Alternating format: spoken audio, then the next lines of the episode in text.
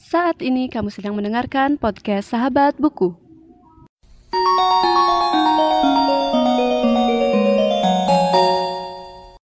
Halo semuanya dan selamat datang kembali di podcast Sahabat Buku. Dan di episode kali ini aku akan berbincang bersama Sania Indri, yaitu salah satu adik tingkat di jurusanku juga. Dan kali ini kita akan bahas buku lagi. Semoga kalian suka dan selamat mendengarkan.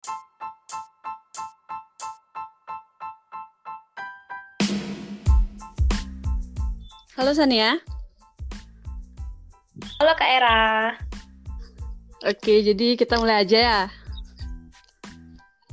Oke, gas. Uh, Oke, jadi pertama uh, kenal uh, perkenalkan diri kamu, asal, terus kuliah di mana, sama hobinya. Oke.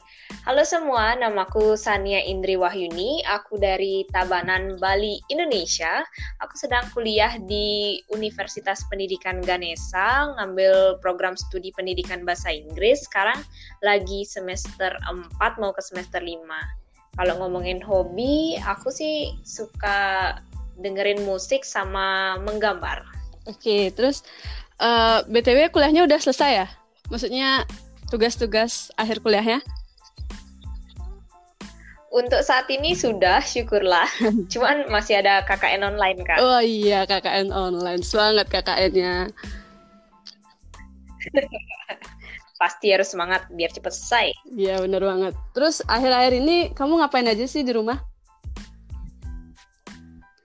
Di rumah sih cuma mempersiapkan KKN online sih. Biasanya aku buat materi-materi yang bakalan aku share ke masyarakat sasaran yang yang anak-anak kecil gitu karena aku ngambil KKN pendidik Habis itu aku ngambil masyarakat sasarannya anak SMP. Tapi kalau misalkan di waktu senggang aku juga biasanya working on my project like belajar wirausaha sama ya adalah project lagi satu nih. Oke. Okay. Terus uh, selama kan lagi ngerjain KKN online terus juga ada project itu. Kamu sempat baca buku gitu nggak akhir-akhir ini? Oh, sempet. Soalnya kalau misalkan aku baca buku, biasanya aku 30 menit setiap hari aku sempet-sempetin. Ya kalau nggak sempet sih nggak apa-apa. Cuman lagi ada baca buku sih untuk saat ini. Uh, boleh ceritain nggak buku yang lagi kamu baca sekarang nih apa? Nah, buku yang aku baca nih sekarang menurutku sih menarik banget ya. Eh, judulnya itu Breath dari Tim Winton. Ini adalah salah satu buku dari penulis di Australia, dari Australia. Dan yang lebih menarik lagi, buku ini aku dapetin waktu aku jadi volunteer di kampus. Kebetulan beberapa bulan yang lalu itu ada vol acara volunteer yang biasa kita ikutin yeah. Terus ada tamunya. Terus tamunya tuh ngasih ngasih buku nih buat kamu baca aja nggak apa-apa. Terus aku bawa pulang Terus beberapa bulannya baru sempat aku baca. Nah, bukunya ini bercerita tentang pokoknya kayak uh, di suatu pulau terus ada anak yang suka berpetualang dan dia suka berselancar dan yang paling menarik sih menurutku dari bukunya ini si penulisnya ini benar-benar ngedeskripsiin kondisinya dari si si si apa ya sebutannya dari si si tokohnya ini Nah, kalau misalkan lagi dia lagi dia berselancar, kita tahu gimana rasanya asiknya berselancar, menakutkannya, mendebarkannya. Nah, yang itu sih yang paling aku suka karena penulisnya ini detail banget ngedeskripsiinnya. Jadi bisa terbawa gitu sama suasana dari deskripsi si penulisnya ini gitu sih kalau aku. Oke. Okay. Terus kakak gimana? Uh, gimana? Terus kalau misalkan kakak gimana baca buku apa sih sekarang? Uh, sekarang sih lagi baca buku dari Robert T. Kiyosaki, judulnya Rich Dad Poor Dad. Itu tentang keuangan gitu sih. Jadi kayak uh, si Richard eh, Robert ini nyeritain kalau uh, dia tuh punya dua orang ayah. Terus ada ayah miskin dan ayah kaya. Kamu pernah dengar nggak sebelumnya bukunya nih? Mm -hmm. Ya aku aku sudah baca sih itu kak. Itu salah satu buku yang aku suka dari Robert Kiyosaki. Ada lagi sih kalau dari bukunya Robert Kiyosaki itu judulnya Why A Students Work for C Students.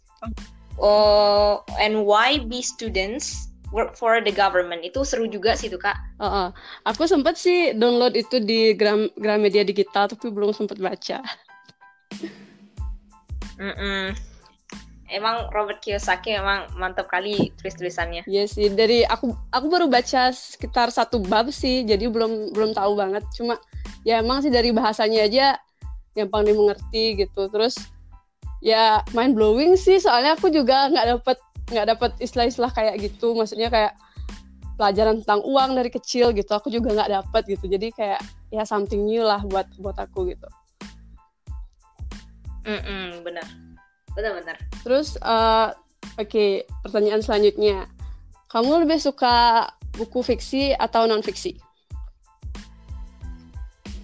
kalau misalkan nanyanya lebih suka sih aku bakalan tergantung sama kondisi. Kalau misalkan aku lagi lagi nggak pengen baca, uh, natap monitor HP atau laptop terlalu lama sih aku bakalan milih buku yang nggak online yang buku fisik kayak gitu. Tapi kalau misalkan aku lagi pengen praktis, aku bakalan milih buku online karena itu bisa buka HP aja langsung baca atau buka laptop lebih enak rasanya baca sambil duduk kayak gitu sih kak kalau aku tergantung kondisinya. Oke terus kalau misalkan uh, pas kamu baca tuh ngeliat buku tuh dari sisi apanya sih? Misalnya kalau nyari buku tuh dari penulisnya dari judulnya atau dari apanya hmm sejauh ini sih kalau aku baca buku aku nggak begitu terpatok sama penulis sama sama penerbit. Tapi aku lagi uh, patokanku tuh lagi pengen baca buku tentang apa nih? Kalau misalkan tentang sosial aku bakalan bakalan milih buku tentang non fiksi atau kalau misalkan aku lagi santai aku nggak pengen berpikir kritis dan skeptis aku bakalan nyari hiburan ke buku yang non fiksi sih gitu kak hmm. terus kalau kakak gimana nih?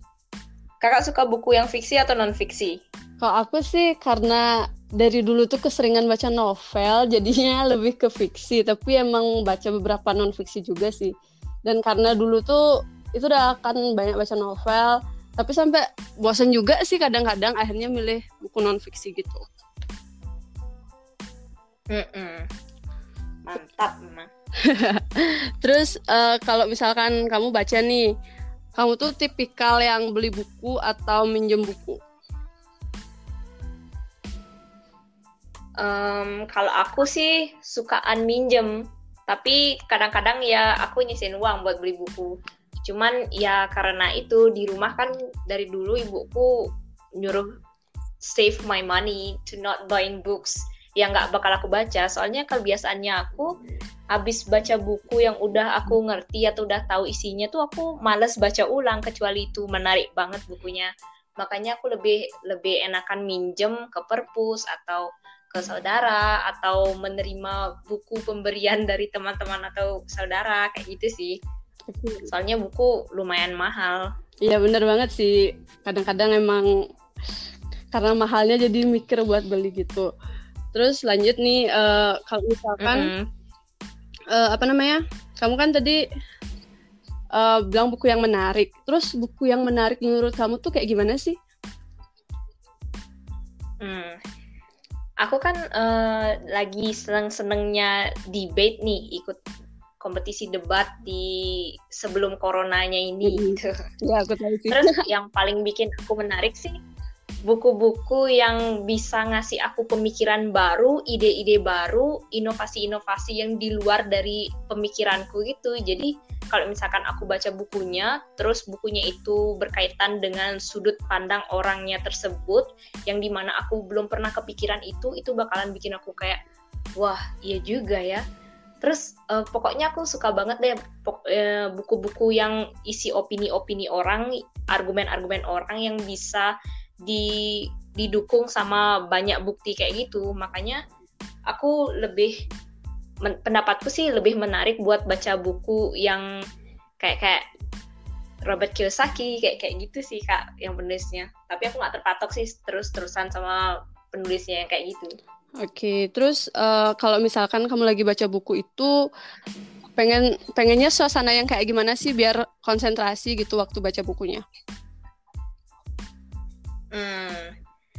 Kalau aku orangnya nggak suka yang ribut-ribut gitu sih kondisinya kalau misalkan aku baca buku soalnya aku senengan sama situasi yang kondusif makanya aku sukaan baca buku kalau misalkan lagi santai kalau bisa di luar di kena angin gitu di luar terus aku duduk sambil nggak ada orang yang ngajak ngomong gitu sih soalnya kalau misalkan aku baca buku terus ada orang di sampingku tuh biasanya mereka kan ngajak ngobrol gitu kak ya terus hmm.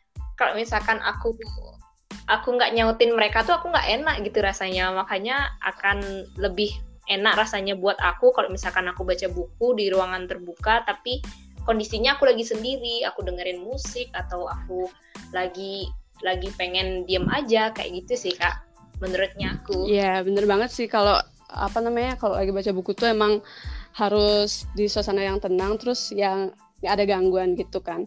Terus pernah nggak sih kamu baca buku mm -hmm. tuh maraton gitu berjam-jam gitu. Dan kalau pernah buku apa sih yang sampai buat kamu sampai nggak gimana ya nggak tahan buat nggak buat ngabisin gitu? Pernah sih uh, buku yang bikin aku maraton sih itu buku yang breathnya breathnya sekarang ini yang dari tim Winton itu.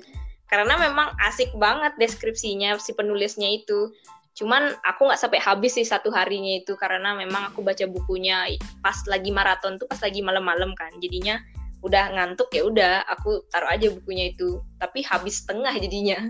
Nggak kerasa sih jadinya. Wah keren sih. Terus uh, kebetulan bukunya ini bahasa Inggris atau bahasa yang lain? Hmm, bukunya ini buku bahasa Inggris. Soalnya yang ngasih itu juga dari dari negaranya dia sendiri. Terus itu kayak oleh-oleh oleh-oleh bukunya itu dia udah baca ya dihibahin ke aku. Oke terus uh, nyambung nih sama buku bahasa Inggris. Sebelumnya udah pernah baca buku bahasa Inggris yang lain nggak Uh, udah pernah sih kak sebelumnya. Soalnya kalau misalkan aku baca buku bahasa Inggris itu yang kayak kayak bukunya yang tadi kakak bilang sih tuh yang Rich Dad Poor Dad, yang YA Student Work Overseas Studentsnya itu aku lebih baca di bahasa Inggrisnya daripada uh, terjemahannya. Soalnya kadang-kadang terjemahannya itu beda artinya sama yang bahasa Inggrisnya. Ya kebetulan juga aku ngambil program studi pendidikan bahasa Inggris kan ya ngerti lah jadinya sedikit-sedikit yeah. gitu. Terus menurutnya kakak gimana sih kalau misalkan buku translatannya itu buku terjemahan mana sih lebih enak kakak bacanya? Aku setuju sih sama yang kamu bilang tadi, soalnya aku sempat baca bukunya John C. Maxwell, tapi aku lupa judulnya yang mana. Dan aku kan baca yang buku bahasa Inggrisnya gitu. Terus aku kan nyari buku bahasa Indonesia-nya dan pas aku baca sih agak aneh gitu sih terjemahannya. Tapi bukannya gimana? Mungkin karena emang gimana ya kita nggak e, sebagai translator tuh kayaknya kan nggak mungkin pure bisa ngambil ide dari e, penulis aslinya. Jadi mungkin rada-rada gitu sih terjemahannya.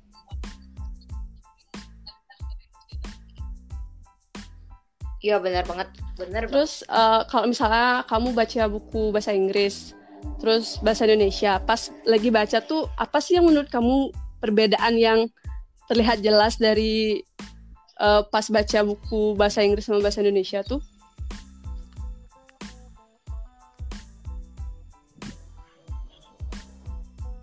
Isinya putus-putus? Uh, kan misalnya kamu lagi baca bahasa buku bahasa Indonesia terus baca buku bahasa Inggris gitu. Di mana sih letak perbedaan yang paling jelas gitu pas kamu bacanya tuh? Oh, perbedaan paling jelas. Maksudnya nih bukunya nih buku bahasa Indonesia nih hasil terjemahan dari buku bahasa Inggris atau buku bahasa Inggris beda, buku bahasa Indonesia beda? Buku bahasa Inggrisnya beda sama buku uh, bahasa Indonesia-nya beda.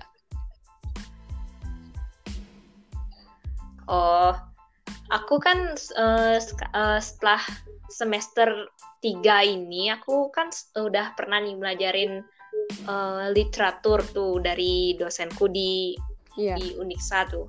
Terus aku tertarik sama bahasa bahasanya, gaya bahasanya bahasa Inggris. Menurutku tuh mereka tuh punya seninya sendiri kalau misalkan gaya bahasanya bahasa Inggris. Mungkin karena aku belum nemuin mungkin ya buku bahasa Indonesia yang bikin aku kayak wah enak banget ini keren banget gaya bahasanya nih kayak gitu jadi menurutku sih lebih seru kalau misalkan nemu gaya bahasa yang keren-keren di bahasa Inggris gitu tapi bukan mendewakan bahasa Inggris ya tapi emang aku sukanya asiknya nemuin gaya bahasa yang keren di bahasa Inggris tuh lebih menarik gitu. Hmm, Oke, okay. ya benar sih juga. Terus kalau misalkan baca buku nih, buku apa sih yang sejauh ini kamu baca tuh jumlah halamannya paling tebel? Jumlah paling tebel itu baru 400-an sih kak. Aku belum sampai seribuan gitu, nggak belum nyampe. Terus uh, apa namanya? Yang kamu inget tuh judulnya apa? Kalau bisa ceritain dikit deh. Halo teman-teman, maaf banget tadi waktu kita teleponan via Anchor ternyata uh, sinyalnya nggak terlalu bagus dan teleponnya terputus tiba-tiba gitu. Padahal masih ada beberapa hal yang belum kita bahas.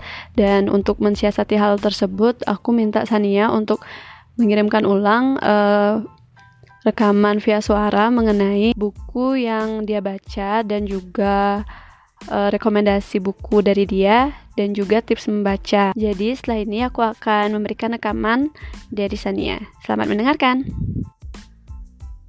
Dulu aku pernah baca buku judulnya Wings itu pas SMA sih kak.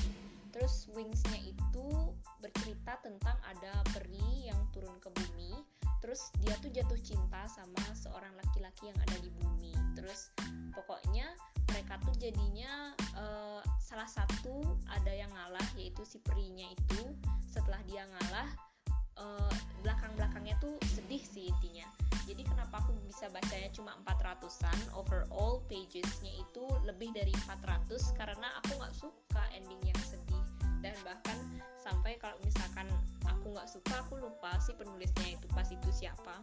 Makanya kalau misalkan aku ditanyain uh, buku yang kayak gimana sih aku suka kalau misalkan masalah uh, alur ceritanya aku nggak suka sih buku yang uh, endingnya sedih karena memang kalau misalkan aku baca buku yang fiksi ataupun non fiksi itu terlebih novel ya aku nggak suka yang sedih. Soalnya aku sering ke bawah gitu jadinya.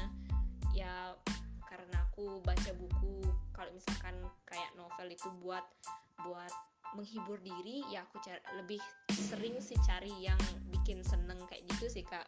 Kalau misalkan yang wingsnya itu karena akhirnya sedih ya aku nanggung gitu bacanya. Jadi aku selesaiin aja. Kadang gitu sih aku jeleknya aku kalau misalkan aku baca buku even though those kind of books is really interesting on the introduction but aku nggak bisa lanjutin kalau misalkan emang ceritanya itu udah aku nggak suka itu sih kebiasaan jeleknya aku. Kalau misalkan kakak gimana sih tuh? Kalau misalkan baca buku pernah nggak kakak milihin buku atau menyelesaikan membaca buku di pertengahan jalan ketika kakak kakak nggak suka alur ceritanya? Kalau misalkan ngomongin rekomendasi buku sih aku ada tiga buku yang mau aku rekomendasiin. Tapi sekali lagi perlu digarisbawahi sih kesukaan orang kan beda-beda. Jadi ini top 3 buku yang aku suka yang bagus menurut aku. Aku suka yang pertama itu ada anak asuh bernama Indonesia dari Emma Ainun Najib atau yang sering dikenal dengan Cak Nun itu daur satunya. Uh, kalau nggak salah sih ada empat daur ya uh, dari Cak Nunnya ini bukunya karena itu membahas tentang sosial sosial budaya kalau nggak salah dulu aku bacanya terus terus uh, ada pengalaman dari Kak Diba Zaliati itu judulnya aku disleksia. Itu bercerita tentang gimana dia uh, menghadapi disleksia yang di diderita oleh kakaknya itu. Terus gimana dia bisa bangkit apa kesulitannya dia. Terus itu bukunya bercerita tentang pengalaman sih lebih tepatnya. Terus uh, what I told you guys before ada why A students work for C students and why B students work for the government. Itu dari Robert Kiyosaki. Itu sih tiga buku yang aku mau rekomendasiin. Terus kalau misalkan tips membaca dari versiku itu aku ada satu hal yang paling penting untuk aku ketika aku membaca buku atau membaca hal lainnya yang berkaitan dengan bahan bacaan gitu deh ya. Intinya kalau aku harus tahu tujuan aku membaca tuh apa. Ketika contohnya aku membaca itu biar aku tahu informasi. Aku membaca itu biar aku tahu pengalaman orang gimana sih rasanya. Aku membaca un uh, untuk mencari tahu suatu hal gitu.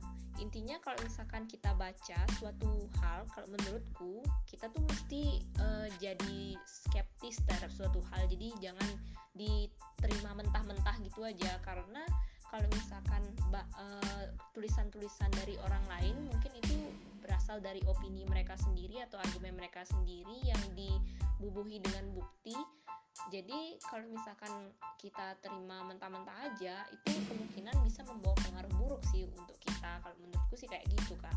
Terus uh, selain itu kalau misalkan mau membaca kalau bisa sih jadi konsisten ya. Kalau misalkan baca buku setiap harinya itu uh, luangkanlah waktunya beberapa menit untuk baca buku. Karena kalau misalkan membaca menurutku itu benar-benar membantu. Yang pertama aku bisa bisa nenangin pikiran dengan aku membaca. Terus kalau misalkan aku membaca beberapa menit atau meluangkan waktu beberapa puluh menit buat membaca itu bisa bikin aku dapat ilmu baru bisa bikin nambah gaya, gaya bahasa atau vocabularies gitu kalau misalkan aku membaca. Karena kalau misalkan aku baca juga bisa nambah ide-ide atau inovasi-inovasi baru. Soalnya kalau misalkan membaca bukan cuma uh, kita tuh bisa ngedapetin apa bahasan yang ada di dalamnya tapi kita juga bisa memperkaya dari segi tata bahasa atau mungkin kosakata-kosakata yang kita belum tahu kita bisa tahu artinya. Bahkan ketika kita membaca sesudahnya kita bisa menggunakan kosakata yang kita belum tahu sebelumnya. Ketika kita udah baca kita udah tahu terus kita bisa menggunakan kosakata yang tadi sebelumnya itu di uh, di kehidupan kita sehari-hari gitu sih menurutku. Terus kalau misalkan bisa sih saranku baca buku itu kalau udah terlanjur kita baca jangan kayak aku. Tadi kalau misalkan aku nggak suka alurnya ya aku berhentiin aja baca. Tapi akan lebih baik mungkin kalau misalkan kita baca buku satu buku itu diselesaikan gitu. Jangan kayak aku kalau misalkan um, ngomongin kayak buku-buku gini nih kak aku belum berani nih bilang diriku itu kutu buku. Aku memang sih suka membaca tapi kadang-kadang kadang juga aku satu harinya tuh bolong kan nggak baca buku. Terus aku punya pertanyaan nih gimana sih caranya kakak buat ngekip diri kakak biar kakak tuh konsisten baca buku satu buku itu selesai gitu? Apakah kakak juga pernah dapat masalah buku itu membosankan terus kakak nggak lanjutin baca. Terus apakah kakak pernah sih da uh, dapat masalah kalau buku itu uh, kakak ngelihat dari sampulnya bagus isinya nggak bagus terus kakak nyesel dan beli bukunya itu gitu. Gimana sih kak caranya biar konsisten kakak nyelesain baca buku atau sering baca buku kayak gitu kak? Kalau kayak bosen terus akhirnya nggak nyelesain satu buku itu pernah sih tapi untuk mensiasati, mensiasati itu aku uh, apa namanya kayak aku maksain gitu sih buat baca satu bab per hari. Paling enggak deh gitu. Soalnya aku juga masih ada beberapa buku yang emang belum sempat tak baca. Maksudnya uh, belum sempat tak selesaiin gitu. Tapi itu sih kita harus agak maksa gitu daripada uh, setengah-setengah gitu. Ujung-ujungnya bakal nanti kalau ketemu buku lain juga bakal kayak gitu sih. Kayak gimana ya pasti satu buku tuh bakal ngasih sesuatu yang berbeda deh. Anggap aja dah kayak gitu gitu. Walaupun sih sebenarnya susah banget. Dan aku sendiri eh, kadang ya nggak setiap hari juga eh, bisa nyelesain satu buku gitu. Maksudnya satu bab gitu. Tapi ya cara terbaik buat mengatasi hal-hal kayak gitu sih kayak pakai deadline aja. Kayak jadwalin bukunya terus kasih reminder jam berapa harus baca kayak gitu. Itu sih yang bisa aku aku gimana ya aku bilangin kayak gitu. Soalnya jujur itu susah banget so, buat aku ya juga susah gitu sih. Yay thank you so much for giving me a chance to be here Kak Era. Terima kasih banyak karena sudah memberikan aku informasi, tips dan memberikan aku inovasi baru dalam membuat aku semangat lagi membaca buku. Terus aku ada satu kutipan nih dari buku yang saat ini aku baca. Terus dia tuh bilang kayak gini kak. Fear is natural. There is no shame in it. Being afraid proof you are alive and awake. Terus ini sih yang jadiin aku pedoman selama masa coronanya ini ketika aku ngerasain down ketika aku ngerasain capek jadi jadi lebih termotivasi gitu karena ya memang sih masa-masa ini benar-benar bikin kita capek masa-masa ini benar-benar bikin kita kangen lagi untuk beraktivitas seperti biasa. Tapi capek itu menur menurutku wajar sih. Dan ketika kita capek ya cari cara untuk membuat kita termotivasi kembali. Dan ketika kita capek itu hal yang normal dan bukan suatu hal yang mesti disesalin Good luck buat podcast sahabat bukunya kak. Terima kasih sudah memberikan saya kesempatan untuk nampang and bye bye.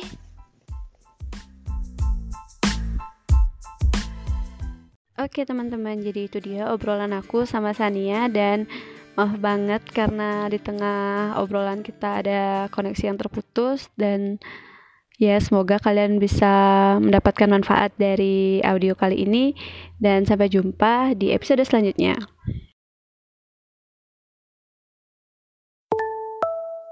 Terima kasih sudah mendengarkan podcast Sahabat Buku. Bagi pengguna Spotify, jangan lupa follow. Dan pengguna Apple Podcast, jangan lupa subscribe supaya bisa mendengarkan semua episode baru dari podcast Sahabat Buku. See you in the next episode.